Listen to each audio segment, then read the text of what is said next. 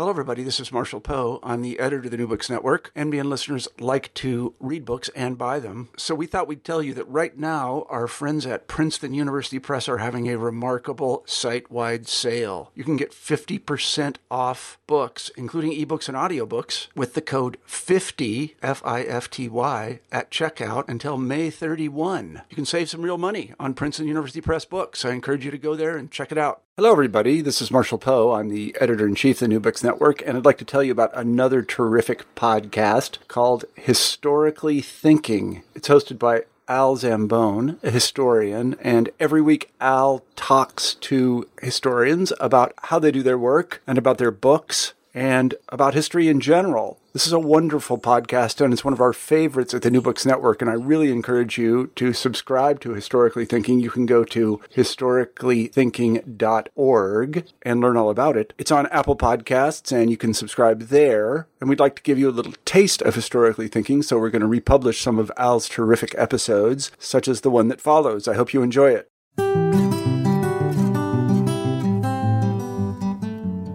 Welcome to Historically Thinking, program devoted to all kinds of historical knowledge and to the ways that we achieve it. I'm your host, Al Zambone of the Department of History at Augustana College. Our website is historicallythinking.org, where you can subscribe, find more information about our guests, links, and related readings. Our email address is mail at historicallythinking.org. We'd love to hear from you. Hello. Once upon a time in America, there were department stores. Each city had its particular favorites Macy's in New York, and only in New York, Weinstock's in Sacramento, Woodward and Lothrop in Washington, D.C., and Wanamaker's and Strawbridge and Clothier in Philadelphia. But there were many others, smaller perhaps, but even more pervasive, scattered in every good sized town in America Lazarus in Middlebury, Vermont, Bergner's in Freeport, Illinois, and the Zambone store of Vineland and Bridgeton, New Jersey. The department store, its rise and its decline, is the subject of my guest Vicki Howard's study From Main Street to Mall The Rise and Fall of the American Department Store. Vicki Howard is professor of history at Hartwick College in Oneonta, New York. Her previous book, which is an outstanding read and particularly timely this, uh, this season, is Brides Incorporated American Weddings and the Business of Tradition also both were published by the University of Pennsylvania Press. She is, among many other things, editor of the journal History of Retailing and Consumption, and we're very glad to have her speaking with us today. Thank you, Vicki. Yeah, thank you. I'm very happy to be um, talking with you, Al. So, um, as I alluded to in the introduction, I actually have a when I saw that your book was coming out, and I saw that it was about uh, Main Street department stores. Um, I had to talk to you because I have a personal connection uh, to this.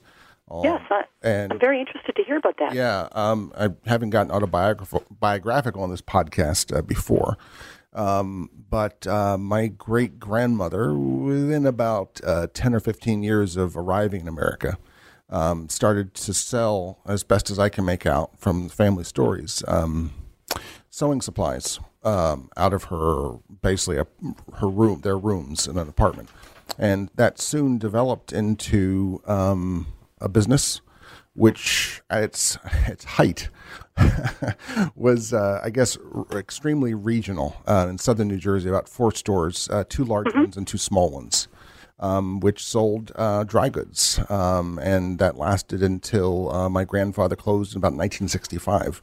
Um, oh. so I, I, I think that that those dates from about 1890 to 1965 track beautifully with the heart of your story. Yes, absolutely. And um, I guess were they, were they um, Italian Americans? They were Italian Americans. Yeah. Yeah. Mm-hmm. That's wonderful. Yeah, often the, uh, the early department stores uh, were founded by um, immigrants and um, you know started in, in a very small scale. Sometimes the, the uh, entrepreneur was a peddler, yeah. who would then get a, um, a storefront and eventually expand and either um, have you know multiple units like your uh, grandmother yeah. eventually had and her family had, or um, you know perhaps that they they would expand on Main Street and end up with a multi-storied building. Mm-hmm. But um, that's a very familiar trajectory that I'm I, I wrote about in the beginning of my book. Yeah, let's so let's uh, let's start there. I mean, it does, by the way. It, it, now in new urbanism, there's a great concept of the pop-up store, which tests out a market. Makes me realize that in an era of really the min- of absolutely minimal to no regulation of the 1890s, everyone could run a pop-up store or yes, peddle something, absolutely. see if it see um, if it works. Although there were um, there were campaigns against peddlers Oh, and against um, street vendors, uh, you know, from the mainstream uh, mainstream merchants. So Sure. uh, I guess they, they didn't go without opposition. No, no. Always. I'd, I remember those in the up in the 1970s and 1980s, of course, in Philadelphia. Those were quite heated even then about the various street Mm-hmm. yeah. peddlers. Um, let's let's start back in the 1890s, 1905. Um, department stores, um, like everything else, have, have a history. Um, when does their history begin? Well, um, actually, historians d- debate um, the origins of the department store, and different countries claim um, origin. Uh, and uh, so it's it's actually not a. You would think it would be an easy question to answer. You know, when did something begin? What was the first store? But there's not a lot of agreement. I think historians sometimes, um, you know, get caught up on those types of questions. And uh, you know, I, I, without spending too much time answering it, I would say that um, it evolved slowly over the period, second half of the 19th century and was fully formed by the 1890s. Uh, and there's sort of a transitional period, you know, um, you know, in the 1870s. But 18, 1870s and 80s, you start seeing some of the some of the names that we're familiar with now, um, and, um, and and some of the names that you mentioned in your introduction. Uh, but um, the, in the United States. Uh, that that's sort of the the, the date. I think um, the French claimed that the Bon Marché was the first department store, and that's from 1869. And um, England has Whiteley's, which is also um, earlier than that. Uh, but you could roughly say the, the second half of the 19th century, the, the uh, department store form evolved. And I think the term itself began to be used in the 1890s. Before that, it was not used. One of the earliest stores that I write about is A.T. Stewart's, um, which was, uh, he was an, an Irish immigrant and started in the 1840s um, in, in New York City. And uh, his I guess he didn't really call it a department store, but we can look at it as the origins of, of that. He had many of the features, but was missing one of the main categories that we usually um, associate with department stores, and that uh, he did not sell um, furniture. He had it was mostly a dry goods emporium, uh, a departmentalized dry goods emporium. So I guess this this we have to ask the question here. Um, what is a department store? You just said it. Uh, they usually Yes, and what are the uh, you know before you had department stores, you had um, single line merchants dominating the scene, meaning that the merchant would sell one line of goods, and um, they would specialize. And department stores were very different in that they pulled together many different lines under one roof. You know, they would advertise as you know having everything under the sun. You know, and, and all the services on top of that, and amenities that came to be associated with a luxurious urban institution. Um, and uh, but you know the, the Census Bureau has its own definition. Um, you know, it would be sort of a, a full line of household goods as well as um, women's apparel and men's apparel. Um, you know, uh, with um, some some size as, as uh, the minimum requirement for becoming a department store. But I think in my book I don't really pay attention too much to those types of real strict categories. If the if the business is calling themselves a de- themselves a department store, I include them, even though they might be a small town, a main street store that would look more like what you would generally think of as a general store or a country store yeah. um, in some of the smaller towns around 1900, you have these department stores, but they're not the uh, multi-stored, lavish um, uh, palaces of consumption like Marshall Fields in Chicago or Wanamaker's in Philadelphia or Macy's in New York.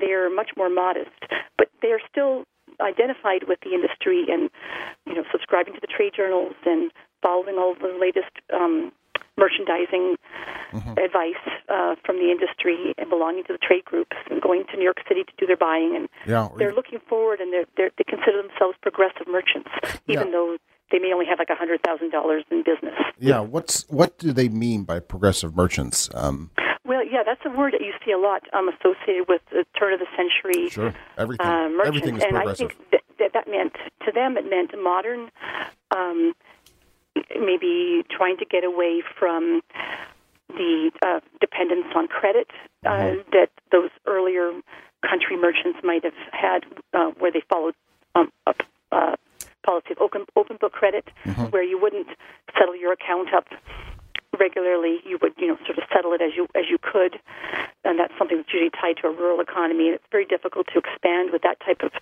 you know, debt um, and um, lack of capital. We should we should uh, almost underline that point. It's something I'm always trying to explain to undergraduates. Um, Yeah. the, the the lack of a cat, the fact that there was a credit economy, um, because well, the American I'm, I'm teaching the American colonies, right? That's my period, so that it's a it's a it, it's a officially a cash deprived society under imperial Yeah. by imperial under imperial rule.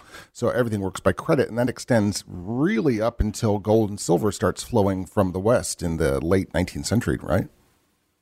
Yeah, and, and the early department stores were cash only businesses, and some of the you know the, the luxurious ones would have special um, charge accounts they might give to their to their wealthy uh, customers, but um, generally, like for example, Macy's was well known as a cash only store, and uh, you know that was the sort of uh, seen as a progressive way of doing business, getting away from that dependence on credit, and then also following. Um, you know, scientific uh, management techniques and, you know, sort of using things like the cash register that was seen as a, a modern innovation that would, you know, prevent pilfering and would, um, you know, speed up the transactions. And, and so, yes, so these small town merchants started to, you know, identify with the industry, um, in, you know, as professionals in the field and, um, you know, get a, a little bit away from sort of their their country store roots um, Was there a, in, in smaller towns. an emphasis on, on hygiene or cleanliness, or I mean, that, that seems. to be- Um, well,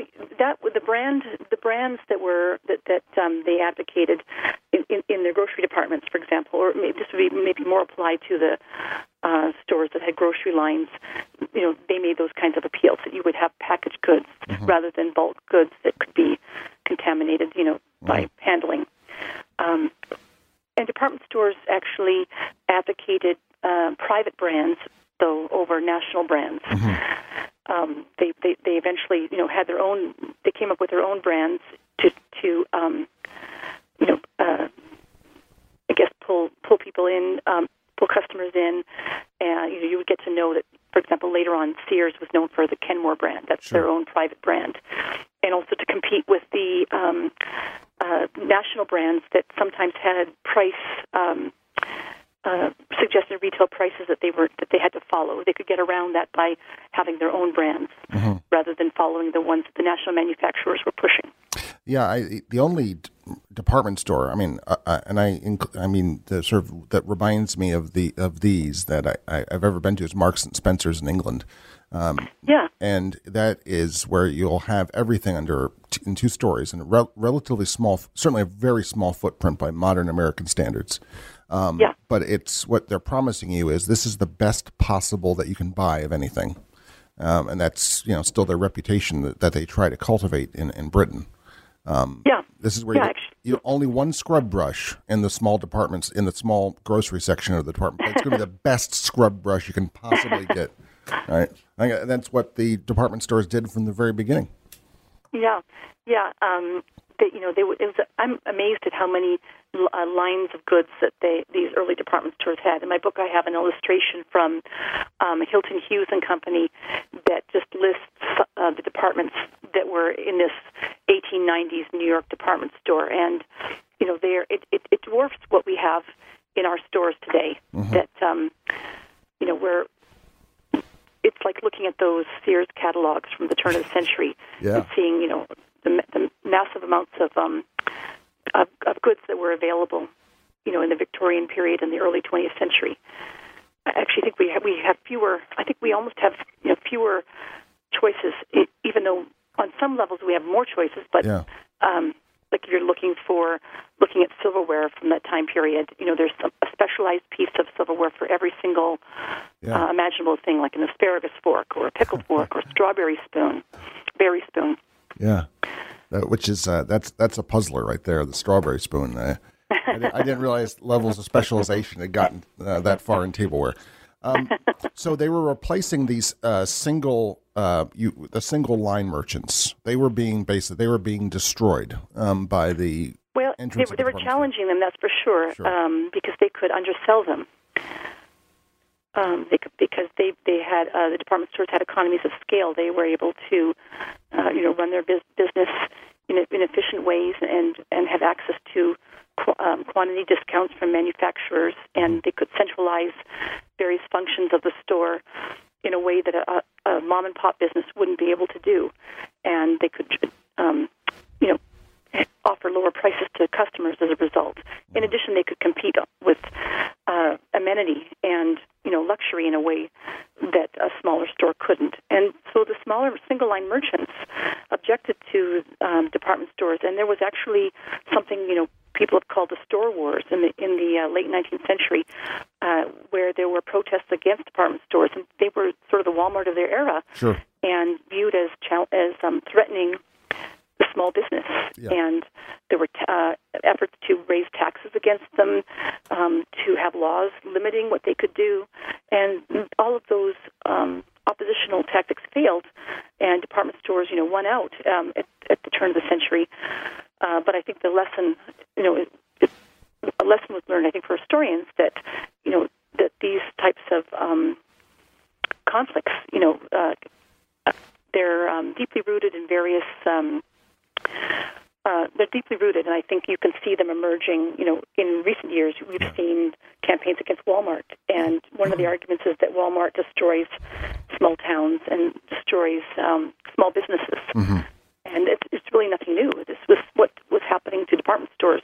So- and, and in addition, the um, other mass retailers, like the mail order catalog companies, Sure. were also seen as a major threat to, to small business So at the this- end of the uh, 19th century. This would seem to be part then of the um, of uh, how should we say? it- It's part of the an an epiphenomena of the business cycle. Um, that, that this, Yeah. this is going on. Uh, it's a, but it's also a part of a social and cultural cycle that's attached to the business cycle. Yeah, and, and they're not the same. They, they occur in different contexts, and they Right. have you know some. They have different meaning as well, tied to the tied to the specific circumstances of the of the period. But um, I think that it, it's interesting to see some of the parallels. Yeah, I mean, Well- absolutely. The, and also, I mean, and, and I've been struck by the similarities of um, the uh, arguments, uh, controversy, or Amazon uh, with that, with with Sears and uh, and all and Montgomery Ward and all the other catalog firms yeah, back at the same in the same period. yeah, and and um, there were efforts to you know contain that uh, through legislation, and, and there were um, efforts in the past as well to try to contain uh, this uh, these developments with legislation. Yeah. Um, the um, you uh, point out that uh, we have a in the nostalgia. These are all very unique places that are very uh, rooted in their particular city or their community. Um, but their holding companies emerge very early on. Uh, talk about that, please. Um, yes, I, I, I guess I, I'm making an argument that um, you know we're nostalgic for these downtown department stores that um, that are not with us no longer, and we see them as you know local institutions because you know they originated in particular cities and their nameplate you know adorned the buildings you know, for maybe 100 years. But I'm also um, pointing out that. Uh, and my reason for doing this is, is to show that um, change happened a lot earlier than we might think. We might we might say think of this as a recent phenomenon, Right. maybe stemming from the 2005 merger of of the two largest department store chains federated in May in 2005, which ultimately led to all of the stores that were merged being renamed either Bloomingdale's or Macy's. And that's why Macy's are so um, ubiquitous because of that merger. But I think the transformation um, is much more historical and deeply rooted in you know the rise of big business, and you can see um, the creation of of these chains of department stores earlier. Uh, you know, some of the first mergers were well, one of the big mergers was um, uh, in in the late 1920s, uh, but you had all the way through the 20th century various um, efforts to benefit from merging or acquiring other stores and have uh, you know more economies of scale and and more efficiencies. Uh, for example, um, if by 1929, chain department stores were 17% of their market. so already, you know, even in this sort of heyday of the local department store, the independent department store uh, that's downtown, it's run by its founding family, you still already have 17% of, of those are multi unit. Mm-hmm. And after World War II, about 50% of the department store market um, consisted of, of chain department stores. And then uh, when you switch to the 1970s, yeah. um, there was you know even greater consolidation. Just three of the big chain department stores, Sears, uh, Montgomery Wards, and J.C. Penney's. Those three chains alone in the mid 70s made up about oh about 40 43 percent of department store sales wow. then. Wow. And by the by the 80s, it was almost 100 percent. About 97, 98 percent of department stores were chains by the early 80s. Mm-hmm. But the this was a an unending uh, pressure to create an economy of scale, um, mm-hmm. which yeah. is the was which of course goes with the very logic of forming department stores in the first place. Um, yeah. Okay. Um, let's back up a little bit. How did they change the downtowns of American cities? The the very fact the fact of those department stores. Well, uh, department stores are urban institutions. Uh, you know, the biggest palaces of consumption in the 19th century were in major cities like, you know, like Marshall Fields in Chicago and um, Philadelphia, and then in New York City, Boston, uh, and there were you know all different ways of um, you know buying goods in big cities, but the department stores it would um, pull in a, uh, so much trade that they would shape the business districts of those cities, and pretty much uh, other retailers and other kinds of businesses would follow them.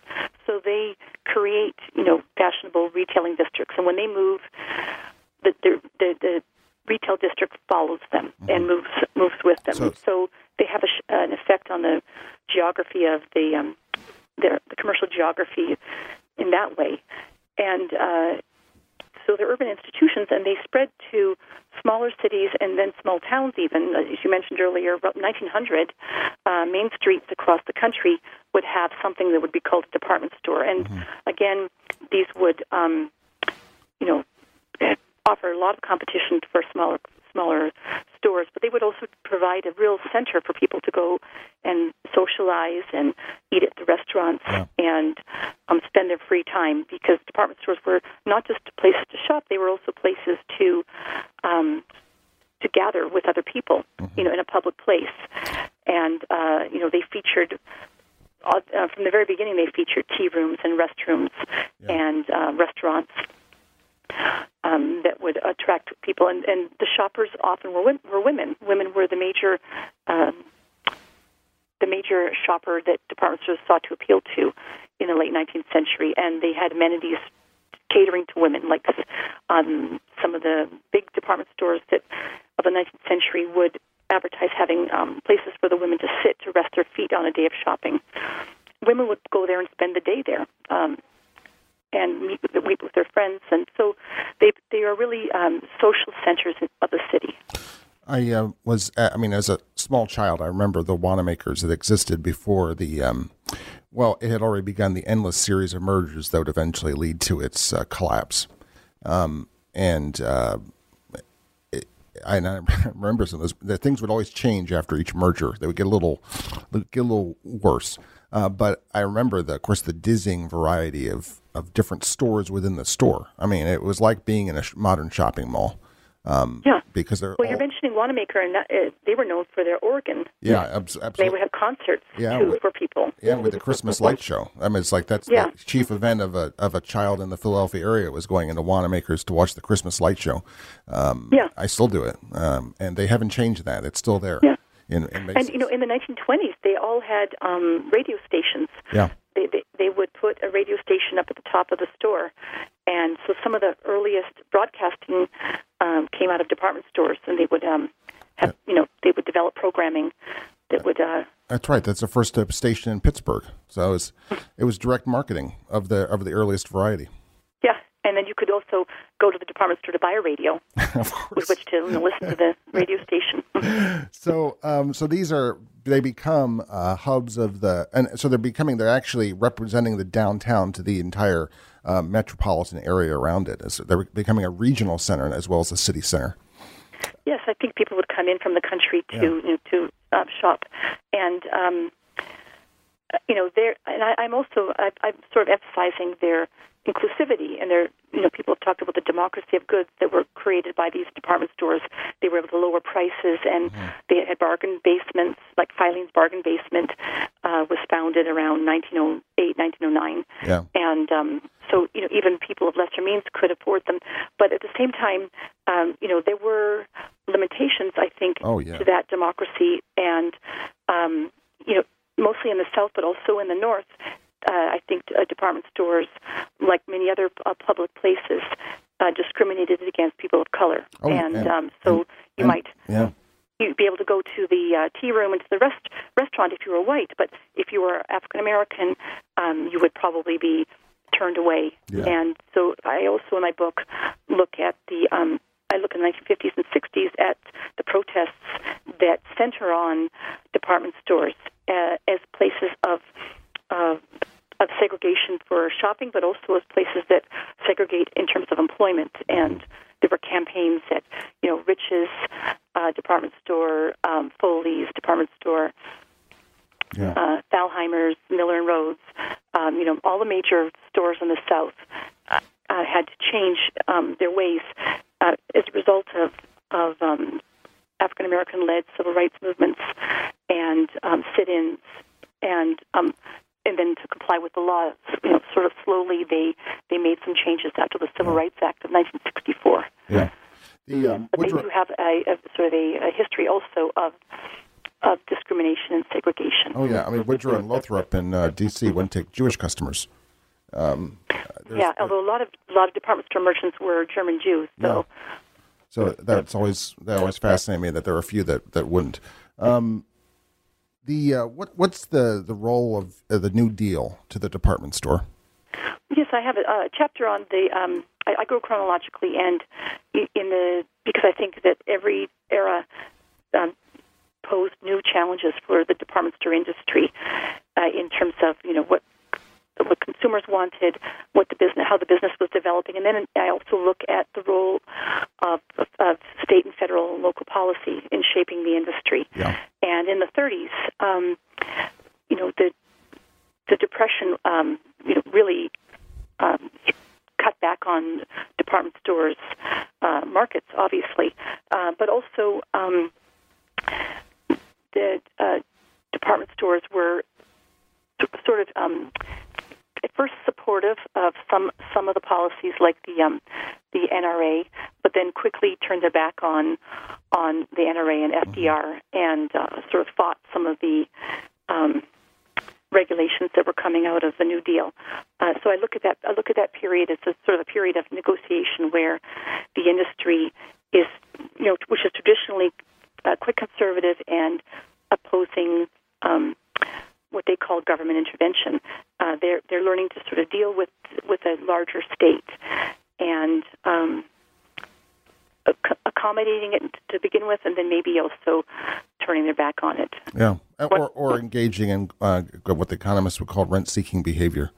Uh, way, ways of trying to uh, preserve their status. Which uh, yeah, and in, in, World War II, that would it would become even more the case uh, with the Office of Price Administration, mm-hmm. um, with the uh, limits on on prices.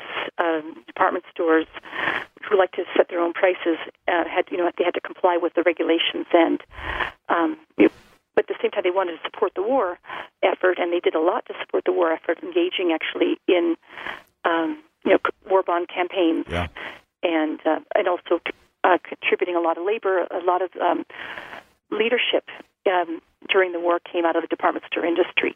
Yeah, what um, my father, in fact, uh, one of the stories used to fascinate me as a as a kid when during the the war when he was a, my father was a small boy, um, Wanamaker's on their eighth floor, which I knew as the toy department. Um, basically, I don't know how the world in the world they did this, but they moved a basically a variety of fighter aircraft up to the eighth floor, and you could, oh my goodness. You, could walk around and sit in them.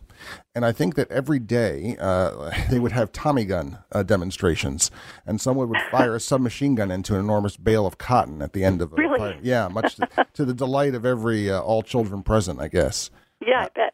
I mean, this is it, it, gets to their I guess that role that you describe of them um, trying to be leaders of the war, the war propaganda effort, the war mobilization effort, all the rest of it. Yes. Um.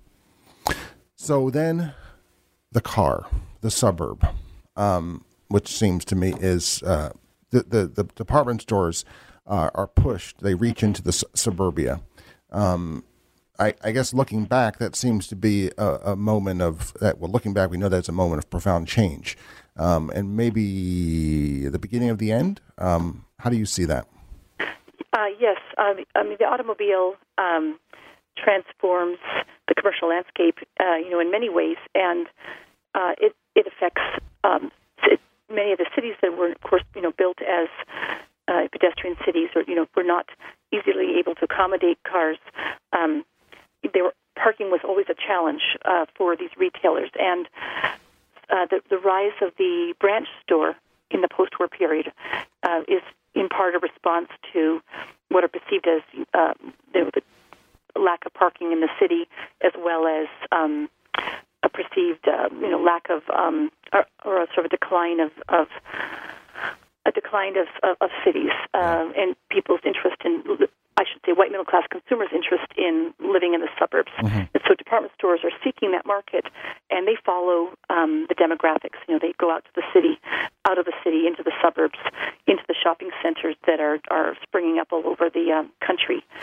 And um, so I, I look at uh, the effect of suburbia on department stores, on um, and the branch stores when they're first um, when they first start going to the shopping centers, um, they're seen as a, sort of a way to add on to the parent store downtown. They're not mm-hmm. seen as a competitor, although it becomes qu- quickly apparent that they're pulling away trade from the downtown. So the downtown stores, um, those 19th century stores that had long been the focal focus of the of their um, of shoppers, they um, are um, they lose market share, mm-hmm. and the uh, industry starts to pay less attention to them. You know, and the facilities uh, start to decline, and the new shiny uh, suburban stores are seen as um, you know the, the new form of retailing, sort of mm-hmm. the new innovation. And at the same time, we have uh, discount stores appearing in the post-war uh, World War II period, and those are also competitors for um, department stores in this uh, in this era, and that um, also changes the you know market mix. Uh, what are the names of some of those discount stores? Oh, um, Korvettes with a K is is a major uh, major one. Um, there's one called Two Guys. Oh yeah, literally, it's like two guys. I remember that one. Yeah. yeah, and um, but uh, some of the, the ones that we're most familiar with today were founded in 1962. Target, mm-hmm. Kmart, and Walmart were all founded in 1962, mm-hmm. and um, that was sort of a real heyday for the for the discount store.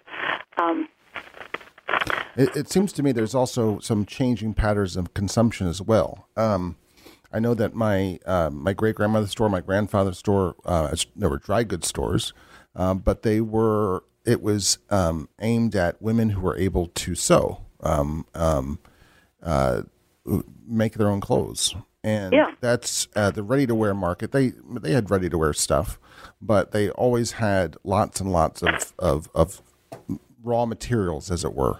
But of course, that's changing radically after the war. Yeah, um, and well, there was sort of a uh, a resurgence of home sewing, I think. Mm-hmm in the post-war period. Um, so, I mean, ready to wear yeah, for women um, was a uh, you know major um, department line for for for these emporia.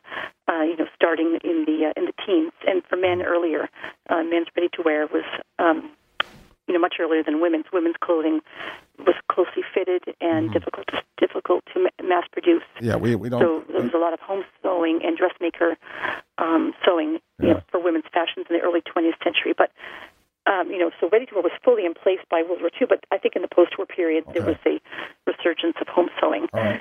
and so those those dry goods sections and notion sections were mm-hmm. probably quite popular. And that, that was what your your family store specialized in, right? Right. Yeah. Yeah. So okay, so there's a, a post-war resurgence. All right, that's interesting. Um, the um, discount revolution. That's so that starts to drive um, what that that's well, it really worries the department store merchants because they're they're starting to lose their um, their hold on the market, and so like in the 19 in late 1920s, uh, that's when we have the first business census that really keeps um, keeps track of these kinds of things. It's hard to have statistics for earlier periods, but mm-hmm. uh, the Department of Commerce expanded in the in the 20s and all did all kinds of really handy studies for historians to use to look at business um, the status of business in that period. In 1929. Uh, department stores had about 14 or 15 percent of, of the total retail trade, and that dropped down in the Depression to about 10 percent.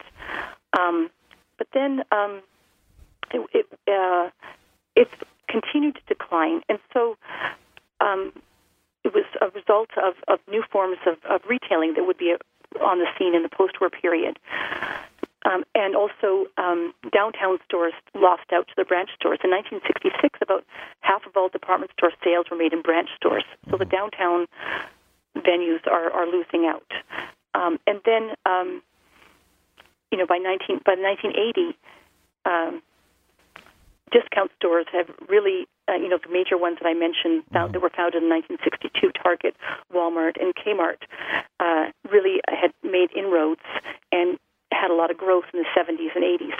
And in 1980, for example, um, only 40% of total department store sales were made by those conventional, traditional department stores. The rest were made by discount department stores. Mm-hmm. Uh, so, so sort of a tipping point. And um, if you want to look at the total percent of retail trade, department stores, uh, the conventional ones, I should say, had only about 3% of the total retail trade. So it, they went from their heyday, you know, in the 20s to having 14 or 15% of total, total retail trade to about 3% uh-huh. by 1980. And so this is the long, drawn out. Uh, yeah, and, and since the 80s, it, it's, even, it's even gone down further. Right. Well, I mean, it, and now we're in a position where I guess Macy's is the one remaining. Would that be right? Uh, sort of. Yeah, Macy's is the um, largest department store chain. Yeah. Yeah, in, in, the United States, and it is it is a chain.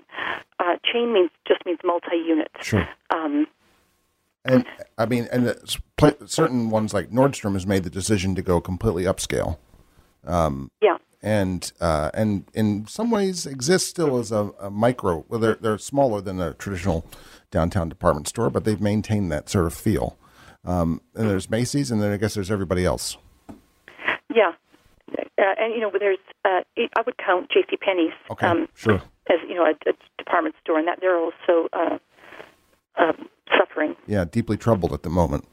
Um, mm-hmm. So, what's uh, what should be our takeaway uh, from this um, this story? Um, you are throughout the book trying to correct our nostalgia and um, for these department stores and correct it with some historical facts. But how should we uh, think his, think historically well, about um, the department store? Yeah, I mean, I think that my you know, I think my book is, is a, a comment on on capitalism. You know, on the nature of capitalism. You know, using the department store as a as a lens to look at that, and um, and I think that uh, you know my argument is that uh, you know things happen uh, for a reason. They don't just happen because it's some sort of rational sort of evolution, or it's an or or it's some natural natural development. I, I would not argue that. As an historian, I look at contingency and paths not taken, and um, I try to historicize things. And the, the story of capitalism that emerges in my book is that um, things happen, you know, because various decisions and choices are made along the way, and the major players in my book are consumers um, and the businesses themselves, you know, the, the, the management policies. And then also, uh, what I'm really adding to the historiography is a, a call to look at the role of the state and the role of what I mean by that is the role of uh, government policies in shaping the status quo and shaping, you know, the world that we live in. Mm-hmm. And uh, throughout, the, that interplay of those three historical actors, the, the state, business, and consumers, has led to uh, both the rise and the fall of the American department store. Yeah. And my, my book details that uh, throughout the decades. Yeah, I, leading us up to you know pretty much the present day. It's it's very striking. I mean, WalMarts just don't happen because they're cheap. Um, there's yes, uh, the, the, yeah, exactly. The, and the it, street one outside. way to test that is to look at other countries and to see how things played out differently. Right. I mean, the um, when a town puts in a Walmart, they're putting at least five hundred thousand dollars of infrastructure in front of it. Um, the um, and I, I know from uh, from other discussions I've heard or been part of that uh, you know Walmart when they speak to sort of professional appraisers uh, meetings, which I, I can't imagine ever going to one um, academic conference. Academic conferences are bad enough, but uh, they're trying to argue you should only appraise us for a lifetime of ten or twelve years um, because that's as long as the store is going to last. You mean the building itself? Correct, correct. Yeah, I know there are all these big box stores and empty, sort of cavernous warehouses all across the country. and that's a that's a that's a part of the business plan. Um, but it requ- Yeah. it requires an act of the local government or of the state government or federal government in order to allow them to do that. Um, yes, This this so rent seeking behavior uh, has gone on for quite. Uh, it's been part of the entire business history of the of the department store and then of the discounts. yes, yeah, goes um, goes very far back. Yeah, That's what I'm yeah. saying. Yeah. Well, I think we've come we we have uh, come to the end of our time. Uh, Vicki Howard, this has been absolutely fascinating. Well, thank you. The book is From Main Street to Mall The Rise and Fall of the American Department Store. And, and it's published by the University of Pennsylvania Press, is it not? Yes, And it is hot off the um, the laser printer or whatever they whatever they use. yeah, it just it came out last week. Okay. Well, best of luck with that. And uh, thank, Thank you, and I appreciate you having me. and thank you again for talking with us. Yes. Right, goodbye. Bye. For more historical thinking, go to historicallythinking.org, where you can comment on today's program and find show notes, links, and readings related to today's conversation. Historically Thinking is recorded in the studio of WAUG, the student radio station of Augustana College. Our program's editor is John Ruddat. Beth Leimbach keeps the schedules in sync. Matt Lehas keeps WAUG studio running. I'm your host, Al Zambone. Talk to you next week.